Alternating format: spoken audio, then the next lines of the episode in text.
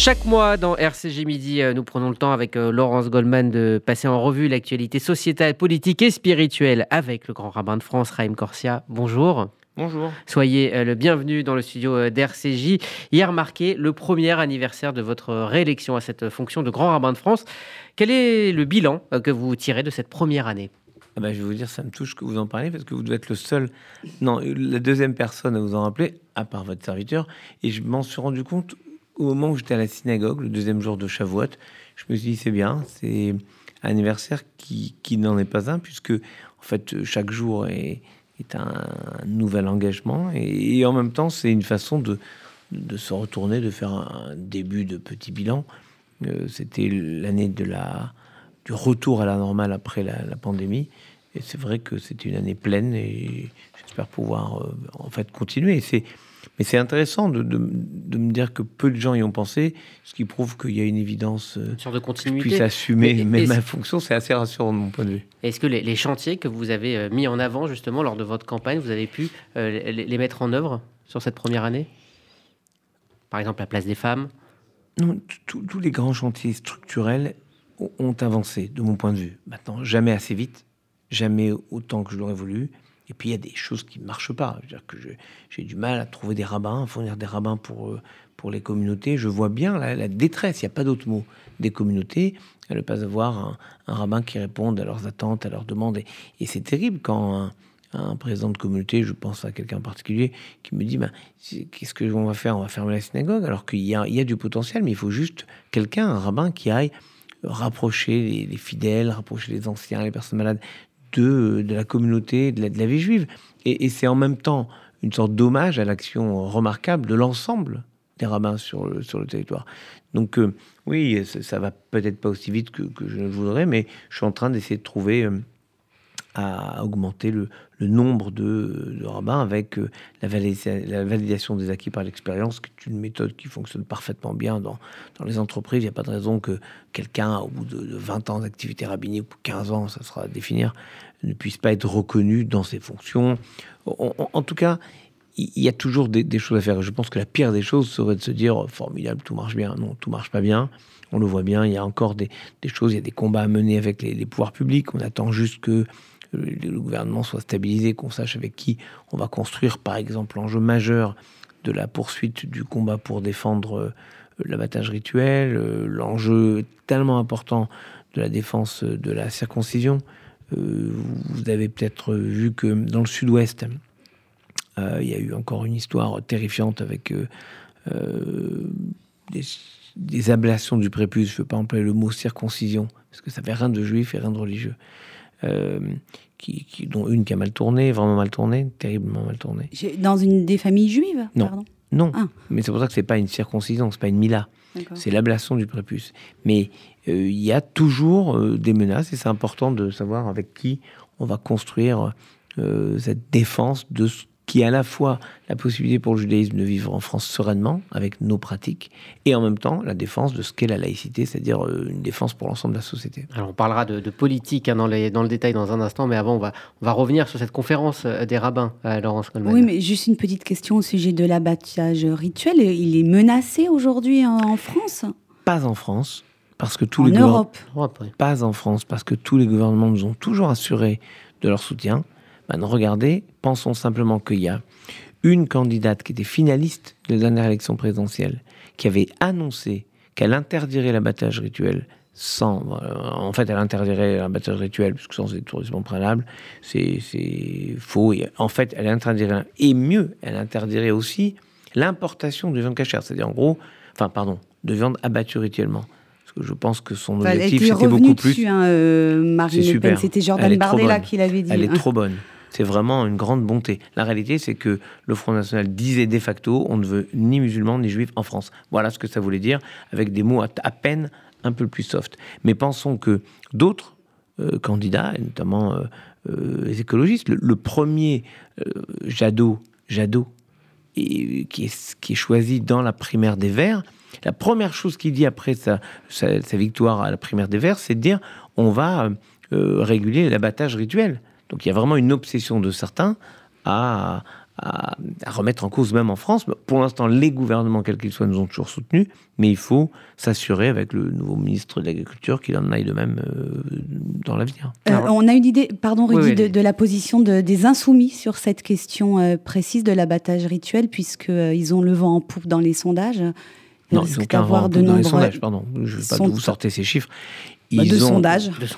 Oui, mais pas sur l'ensemble des, députés. Résultats des... Non, ils risquent d'avoir un nombre important dans la prochaine Assemblée nationale. que mais bon, il y a d'autres. Vous parliez des écologistes, ils sont alliés au sein de la NUPES. Oui, mais il y a aussi une structuration de leur électorat qui me fait douter de les voir prendre une mesure contre l'abattage rituel, mais pour d'autres raisons. Ce que je veux dire, c'est que ce qu'il y a quelque chose qui est en train de s'installer dans les esprits autour de ces sujets d'écologie et d'abattage rituel. Sur le sujet de la souffrance animale. du bien-être animal. Or, bien ce qu'il faut, c'est convaincre tous les partenaires, et je vais revenir au congrès dont vous parlez, on, va, on essaie de convaincre tous les partenaires politiques et institutionnels que nous avons comme obsession absolue le bien-être animal, la défense du bien-être animal. C'est la seule condition du cachère.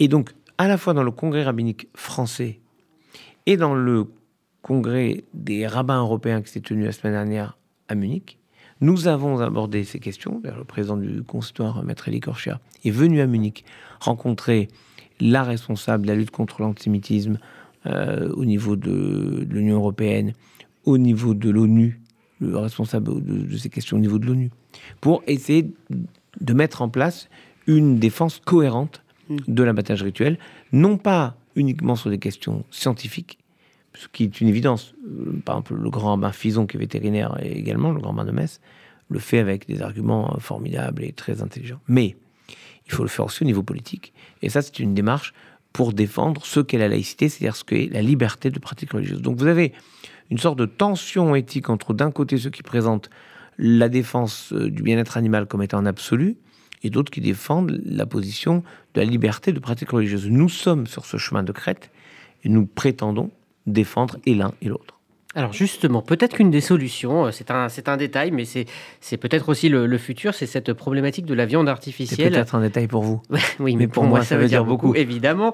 Euh, donc cette viande artificielle à base de cellules souches, Israël d'ailleurs euh, serait dans le futur un, leader de cette industrie, c'est-à-dire donc d'avoir de la viande qui ne nécessiterait pas donc de la vraie viande hein, à base de cellules souches, mais qui ne nécessiterait pas de, de, tuer un, animal. Alors on dit que c'est l'avenir, et, et vous avez soulevé lors d'un congrès donc euh, des, rabbins de, France, c'était il y a quelques semaines, euh, cette question de savoir si on peut considérer cette viande comme cachère ou non. Si je pose cette question, c'est que euh, ce type de questions vont se multiplier dans les années à venir. Est-ce que les, rabbins doivent et ont le droit aujourd'hui de faire évoluer la halakha face à des, la loi juive, donc face à ces questions qui vont arriver, comme par exemple donc, celle de la viande? Pourquoi vous voulez que la halakha évolue en la matière? Il ne s'agit pas d'évoluer. On a, on a réuni justement La question a été posée. Voilà, on a, c'était l'une des questions abordées au, Congrès rabbinique français. J'avais demandé à une commission euh, avec euh, deux rabbins, donc le, le, rabbin Smerla et le grand rabbin Fison, Dayan Smerla, qui est Dayan de Strasbourg. De Dayan, c'est le juge. Juge rabbinique, sur cette question. Est-ce que une viande donc artificielle, quel est son statut? Avec quoi on peut la manger? Est-ce que ce sont des questions assez mm. importantes. Et donc on a commencé à en parler. Je vous rassure, pour l'instant, le steak est en gros à 375 000 euros le steak. Donc on va attendre un peu. Baisse, hein, même si ça baisse de moitié pour l'instant, on va attendre encore un peu. Non mais vous voyez, ce sont des questions. Je ne dis pas que c'est la panacée. Je dis simplement, face à ces nouveautés, il faut que nous ayons déjà des éléments de réponse. Et aller chercher dans la tradition. Même si on l'a pas encore dans, exactement, même si on l'a pas encore dans notre assiette, en tout cas notre réflexion et euh, brevet de tant et tant de, commentaires, de positions que le Talmud a conçu avec sa capacité incroyable d'anticiper sur toutes les problématiques de tous les temps, de toutes les époques. Est-ce que euh, sur ces sujets euh, qui arrivent, hein, ces sujets nouveaux, euh, les rabbins de France se concertent avec, par exemple, les rabbins israéliens ou les rabbins américains? Et est-ce que, au final, une décision commune internationale s'imposera à tous ou chacun fera comme il voudra dans son pays? Je crois que comme toujours, il y a des débats qui... Ça se passe comment en fait on, discute des, des, questions, puis après il y a une forme d'harmonisation. Enfin, il y a des choses qui seront interdites par tout le monde, des choses permises par tout le monde, et puis il y aura une zone grise de discussion. Qui décidera in fine si cette viande ce sont les artificielle Ce sont pour moi les dayanim euh, qui, euh, se fondant sur les avis de tel ou tel, pourront euh, déterminer. Mais par exemple, le statut, est-ce que c'est considéré si c'est complètement artificiel Est-ce que c'est considéré comme vraiment de la viande Est-ce qu'on pourra le manger avec? Vous voyez, il y a beaucoup de questions, compris des questions comme ce qu'on appelle maretaïn, qui est une un principe très intéressant qui dit ne fais pas quelque chose qui induit les autres en erreur par rapport à ce que tu fais. Oui, par exemple, ne va pas entrer dans un magasin le Shabbat, même si c'est pas pour acheter, parce que les gens vont croire que tu achètes. Ne, prête pas déjà. Il y a assez de gens qui disent du mal de toi. Enfin, moi, je parle pour moi. Et n'allons pas leur donner des raisons en plus. Donc, vous voyez, Maretaïn, c'est comment les autres perçoivent tes actions. Donc, qu'est-ce que, par exemple, ce qui fait que quand on mange de la viande, vraie viande, avec, euh, imaginons, du lait de soja, ou du lait d'amande, eh bien, on doit mettre la bouteille de lait d'amande ou de lait de soja pour bien montrer. Attention, ne pensez pas que c'est du lait de la viande, c'est du lait de soja qui n'est pas un élément lacté, même si le mot est appelé lait de soja, même si ça ressemble à du lait de soja. Euh, donc, il y aura ces débats qui ont lieu à la fois avec euh, les rabbinats euh, nationaux, mais également au niveau européen, au niveau mondial. Mm. Et donc, je vous parlais de réunion de Munich. On a eu non seulement tous les rabbins européens, mais nous avons vu également les deux grands rabbins d'Israël, des rabbins d'Iran, c'était intéressant, des rabbins d'Amérique du Sud. Oui, un rabbin d'Iran. Oui. Combien y a-t-il de rabbins encore euh, en Iran? Eh ben, il y a une petite communauté euh, qui euh, vit, ça doit être compliqué pour eux, mais ils ont une communauté, le rabbin était là. Il y avait les rabbins d'Azerbaïdjan, qui sont venus et j'étais très heureux de les retrouver puisque, comme vous le savez, on avait organisé notre congrès français à l'ambassade d'Azerbaïdjan, centre culturel de l'ambassade d'Azerbaïdjan à Paris. Mais pourquoi Parce que c'était un coup de projecteur sur cette communauté qui euh, défend un, judaïsme très ancien, qui porte des traditions très anciennes avec deux communautés, une communauté installée à Bakou et une communauté qu'on appelle les Juifs des montagnes, avec une liberté de pratique religieuse euh, formidable. Et euh, je trouve intéressant de pouvoir rencontrer, ouvrir des possibilités d'échange avec d'autres façons de judaïsme que ce que nous connaissons dans les pays occidentaux. Et vous imaginez le, choc pour tous les rabbins européens de rencontrer ce rabbin d'Iran.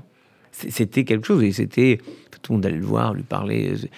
Et puis, on a. Et que vous a-t-il dit alors, ce rabbin d'Iran De quelle manière les juifs iraniens. Non, moi, j'ai pas voulu le mettre en. Vivent leur lui poser des questions. Je sais pas comment il était. Euh, vous savez, c'est déjà assez compliqué. Par exemple, on voit à quel point, de manière héroïque, par exemple, le président de la conférence des rabbins européens, le, rabbin grand rabbin Goldschmidt, qui est le grand rabbin de Moscou, a quitté chez lui pour aller s'occuper des réfugiés ukrainiens, le mettant vraiment en porte-à-faux par rapport au pouvoir russe, qui est pas forcément très heureux de cette euh, démarche. Mais il a assumé cela. Donc, euh, et, on a reçu, euh, de la même façon que je les avais reçus au, congrès des rabbins français, nous avons reçu avec le rabbinat européen le rabbin, le grand rabbin de, de Pologne, de Varsovie, qui lui a encaissé le choc des 5 millions et demi de réfugiés ukrainiens, pas tous juifs, mais qui sont venus avec des, il a mis à disposition des salles, de la nourriture, euh, des logements, des capacités à faire transiter les personnes, celles, les personnes qui voulaient rester en Pologne, celles qui sont déjà retournées en Ukraine. Il y a beaucoup de gens qui sont retournés en Ukraine. Celles qui ont voulu rejoindre une part de leur famille en Israël ou ailleurs. C'est vraiment quelque chose de, formidable. Et je veux juste rendre hommage à ce qui se fait aussi dans cette maison, euh, puisque le, Fonds social a, pris sa part aussi euh, d'accueil des familles, avec toujours cette grande liberté laissée aux personnes celles qu'il faut aider parce qu'elles veulent rester ici, bon, on stabilise les situations. Les personnes qui veulent retourner, on les aide à retourner. Les personnes qui veulent transiter et aller en Israël ou ailleurs, on les aide aussi. Et je trouve que euh, il y avait vraiment là euh, beaucoup d'espérance dans ce partage euh, d'accueil et qui nous permettait de repenser de manière active. Tu aideras l'étranger, tu aimeras l'étranger car tu as été étranger en terre d'Égypte. Alors, il y a un autre sujet qui a occupé euh, vos débats hein, lors de ce congrès national euh, du, rabbinat français, c'est celui de la gestation pour autrui, la GPA. Euh, elle a été autorisée en Israël au mois de janvier. Elle a été ouverte aux couples d'hommes, aux hommes célibataires et aux personnes transgenres. quelle a été la teneur de vos débats? Globalement, on a voulu nous répondre à la question terrible qui est posée comment on, détecte des cas, des personnes qui viennent devant nous, qui viendront devant nous, avec euh, les états civils qui répondent plus à une simple question. Un acte d'état civil, il dit qui est votre papa, qui est votre maman. Avec le, flou qu'engendrent ces, méthodes de procréation. Alors, c'est différent. Autant la GPA, et peu importe ce que décide Israël, Israël, c'est dans certaines conditions, de manière tellement microscopique que je sais pas, c'est faisable. En tout cas, c'est faisable techniquement. En France, on est opposé au système et c'est une très bonne chose parce que la GPA, ça parle quand même un. On prévoit l'abandon d'un enfant par sa maman qui l'a porté. On prévoit la, financiarisation du ventre d'une femme, ce qui est quand même euh, pas la panacée. Et c'est clairement l'instrumentalisation du Sud pauvre par le Nord riche. Le jour où vous verrez une maman américaine porter l'enfant d'une petite euh, indienne, là je vous dirai ok. En attendant, c'est pas le cas, c'est plutôt l'inverse, avec des tarifs, avec des choses. Donc c'est de toute manière quelque chose qui humainement euh, me semble terrifiant. Maintenant, qu'est-ce qu'on fait Des cas faits à l'étranger et qui arrivent? On peut pas dire l'enfant n'existe pas, l'enfant est devant nous. Oui, il faut pas le faire, mais il est là. Donc en, fait, on a essayé de voir comment on pouvait, encore une fois, accompagner, toujours en restant dans le cadre de l'Alha. Donc on a plutôt vu des questions internes au rabbinat Saver, comment on rédige, par exemple, les actes d'état civil que nous sommes amenés à rédiger. Euh, on verra. Pour l'instant, je, veux simplement qu'on ne soit pas en dehors des grandes préoccupations du moment, mais il n'y a pas, euh, a pas urgence à, à manifester, à dire on gère au mieux dans l'intérêt des personnes? Au cas par cas. Alors avant de parler de politique et pour rester dans le même thème, euh, dimanche aura lieu à Tel Aviv la Gay Pride, 250 000 personnes, huit jours après celle de Jérusalem qui s'est déroulée dans le calme ah, mais sous euh, très haute protection. Est-ce que le fait qu'il y ait une Gay Pride à Jérusalem vous dérange? Moi je veux dire, rien de ce qui peut se passer en Israël, qui est un grand pays démocratique, ne peut me déranger. Après on peut avoir euh, son opinion sur telle ou telle chose. Il y a des gens qui trouvent scandaleux des matchs de football, il y a des gens qui trouvent scandaleux. Rappelez-vous, les manifestations, quand il y a eu le stade Teddy Kollek inauguré à Jérusalem, Jérusalem est la capitale spirituelle du monde, pas la capitale sportive. Donc, moi, je laisse les Israéliens définir la société dans laquelle ils veulent vivre. Euh, je, trouve simplement que euh, on peut avoir toutes les croyances des uns des autres, qu'il faut, euh, c'est peut-être la grandeur de la société israélienne, de faire en sorte que tout le monde puisse vivre ensemble. Je trouve que on devrait réviser un verset euh, du livre des Nombres qui dit, non, c'est pas dans les Nombres, c'est dans, je, sais où c'est, c'est dans l'Exode, qui dit, l'otit godédou, l'otit godédou, ne en fait, ne vous taillez des points avec ben et ne faites pas de tonsure entre vos yeux sur votre tête à cause d'un mort les commentaires disent l'autit godédou, c'est comme Agouda, un camp. Alta asu agudot agudot. Arrêtez de faire des camps et des camps, des clans et des clans, les uns opposés aux autres en permanence. la notion d'ardoute qu'on vient de vivre avec la fête de Shavuot, l'unité, elle est essentielle. Et l'unité, c'est peut-être pas forcément penser comme l'autre, mais c'est accepter d'être dans un espace commun avec l'autre. Euh, là encore, on est dans les enjeux hein, de, notre société en France en 2022. Comment vous vous positionnez face aux, personnes qui se revendiquent homosexuelles, mais également euh, qui clament haut et fort leur appartenance à la communauté juive et leur identité juive, leur foi même? Euh, Faut-il les accueillir? Il y a des associations euh, qui les rassemblent. Comment vous, vous appréciez les choses en tant que grand rabbin de France? Je trouve qu'il faut espérer en chaque chose. Vraiment. Espérer en chaque chose Oui. C'est-à-dire Chaque fois quelque chose de bien, chaque fois qu'on peut améliorer un petit peu les choses, on se dit c'est formidable. Il y a des petites victoires, des grandes victoires. Le principe pour moi, c'est simple, d'espérer toujours et encore. Donc il ne faut pas cloisonner les gens euh, alors, euh, en, petites communautés, les assigner à une identité, il faut, faut, les accueillir lorsque... Le consistoire et la maison du judaïsme français, c'est le, le plus ouvert qui soit. On ne demande jamais à quelqu'un euh, son positionnement religieux avant de venir chez nous. On demande juste pour les actes rituels, la judaïté soit attestée. Mais sinon, on est ouvert à tout le monde. C'est vraiment la maison du judaïsme. Et je trouve que nos synagogues sont euh, vraiment ouvertes à tous. Et c'est un bonheur de, voir. J'ai vu pendant les fêtes, j'ai beaucoup tourné euh, pendant Shavuot, là. Beaucoup de synagogues avec beaucoup de monde, d'ailleurs, notamment au moment d'écoute euh, des dix commandements. Ça montre que cette jeunesse et les personnes âgées, tout le monde, ces personnes sont revenues dans les synagogues après le temps difficile du Covid, où on avait perdu un peu euh, ce lien de confiance dans les règles sanitaires, mais finalement, on a très bien, on a tellement bien assumé le. c'est collectivement, je ne le dis pas pour nous, mais nous avons collectivement assumer euh, des décisions difficiles, des décisions courageuses et le retour à la normale. On a pu le vivre dans les synagogues partout en France. Eh bien, c'est une très bonne chose. Et donc, faisons toujours en sorte que notre maison soit une maison euh, ouverte. Il nous reste quelques minutes, euh, Raïm Corsia, juste pour évoquer la politique et Mais les pardon, Oui. juste, on a parlé du, du 12 et de ce qui peut se passer à Jérusalem ou ailleurs en Israël. L'enjeu, et on arrive à la politique, c'est quand même d'aller voter le 12 et le 19. C'est vraiment essentiel. C'est un devoir civique, c'est un devoir religieux aussi, c'est un devoir d'engagement. Euh, Quand on voit dans la Torah euh, les gens qui, qui expliquent, il faut, faut- faut voir que le Midrash nous dit des choses magnifiques sur notre vie. Quand on nous explique que, par exemple, euh, Moïse a été jugé par trois personnes, Yitro, qui a voulu la quitter. Quand il était jeune, il avait pris la couronne du roi. Yitro qui a voulu la quitter, Balaam qui a, l'a voulu condamner, et Job, vous dit les textes, Job s'est tu. Il s'est abstenu. Il n'a pas voulu s'engager. Ça lui sera reproché. Ne soyons pas comme Job. Exprimons-nous. Et s'exprimer quand on est citoyen, c'est aller voter. Absolument, allez voter euh, dimanche. Alors donc c'est législative avec euh, bah, des événements. Jérémy Corbyn reçu par les députés euh, La France Insoumise. Jérémy Corbyn qui dément tout antisémitisme, mais qui a effectivement un CV un petit peu chargé.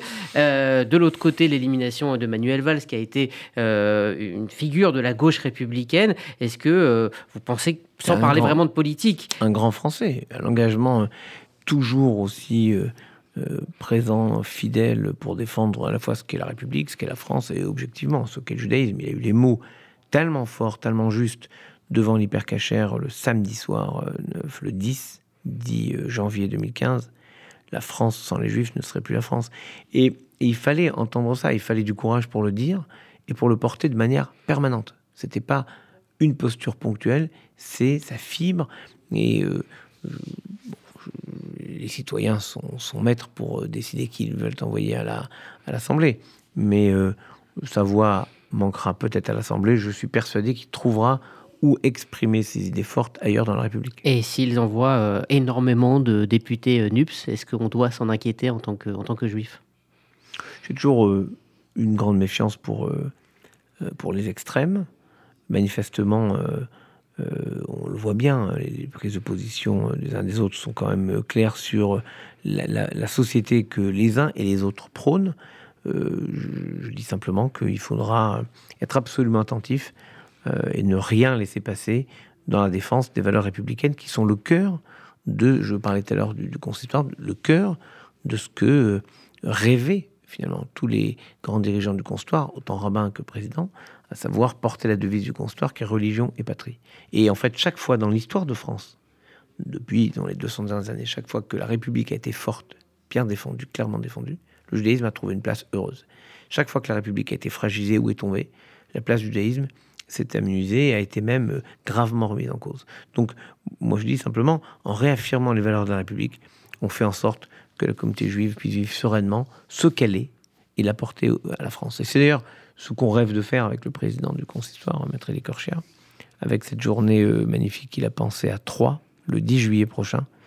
On veut, autour de la personne de Rachi, le fameux rabbin de Troyes, rappeler que le judaïsme a tant et tant apporté au génie de ce qu'est la France.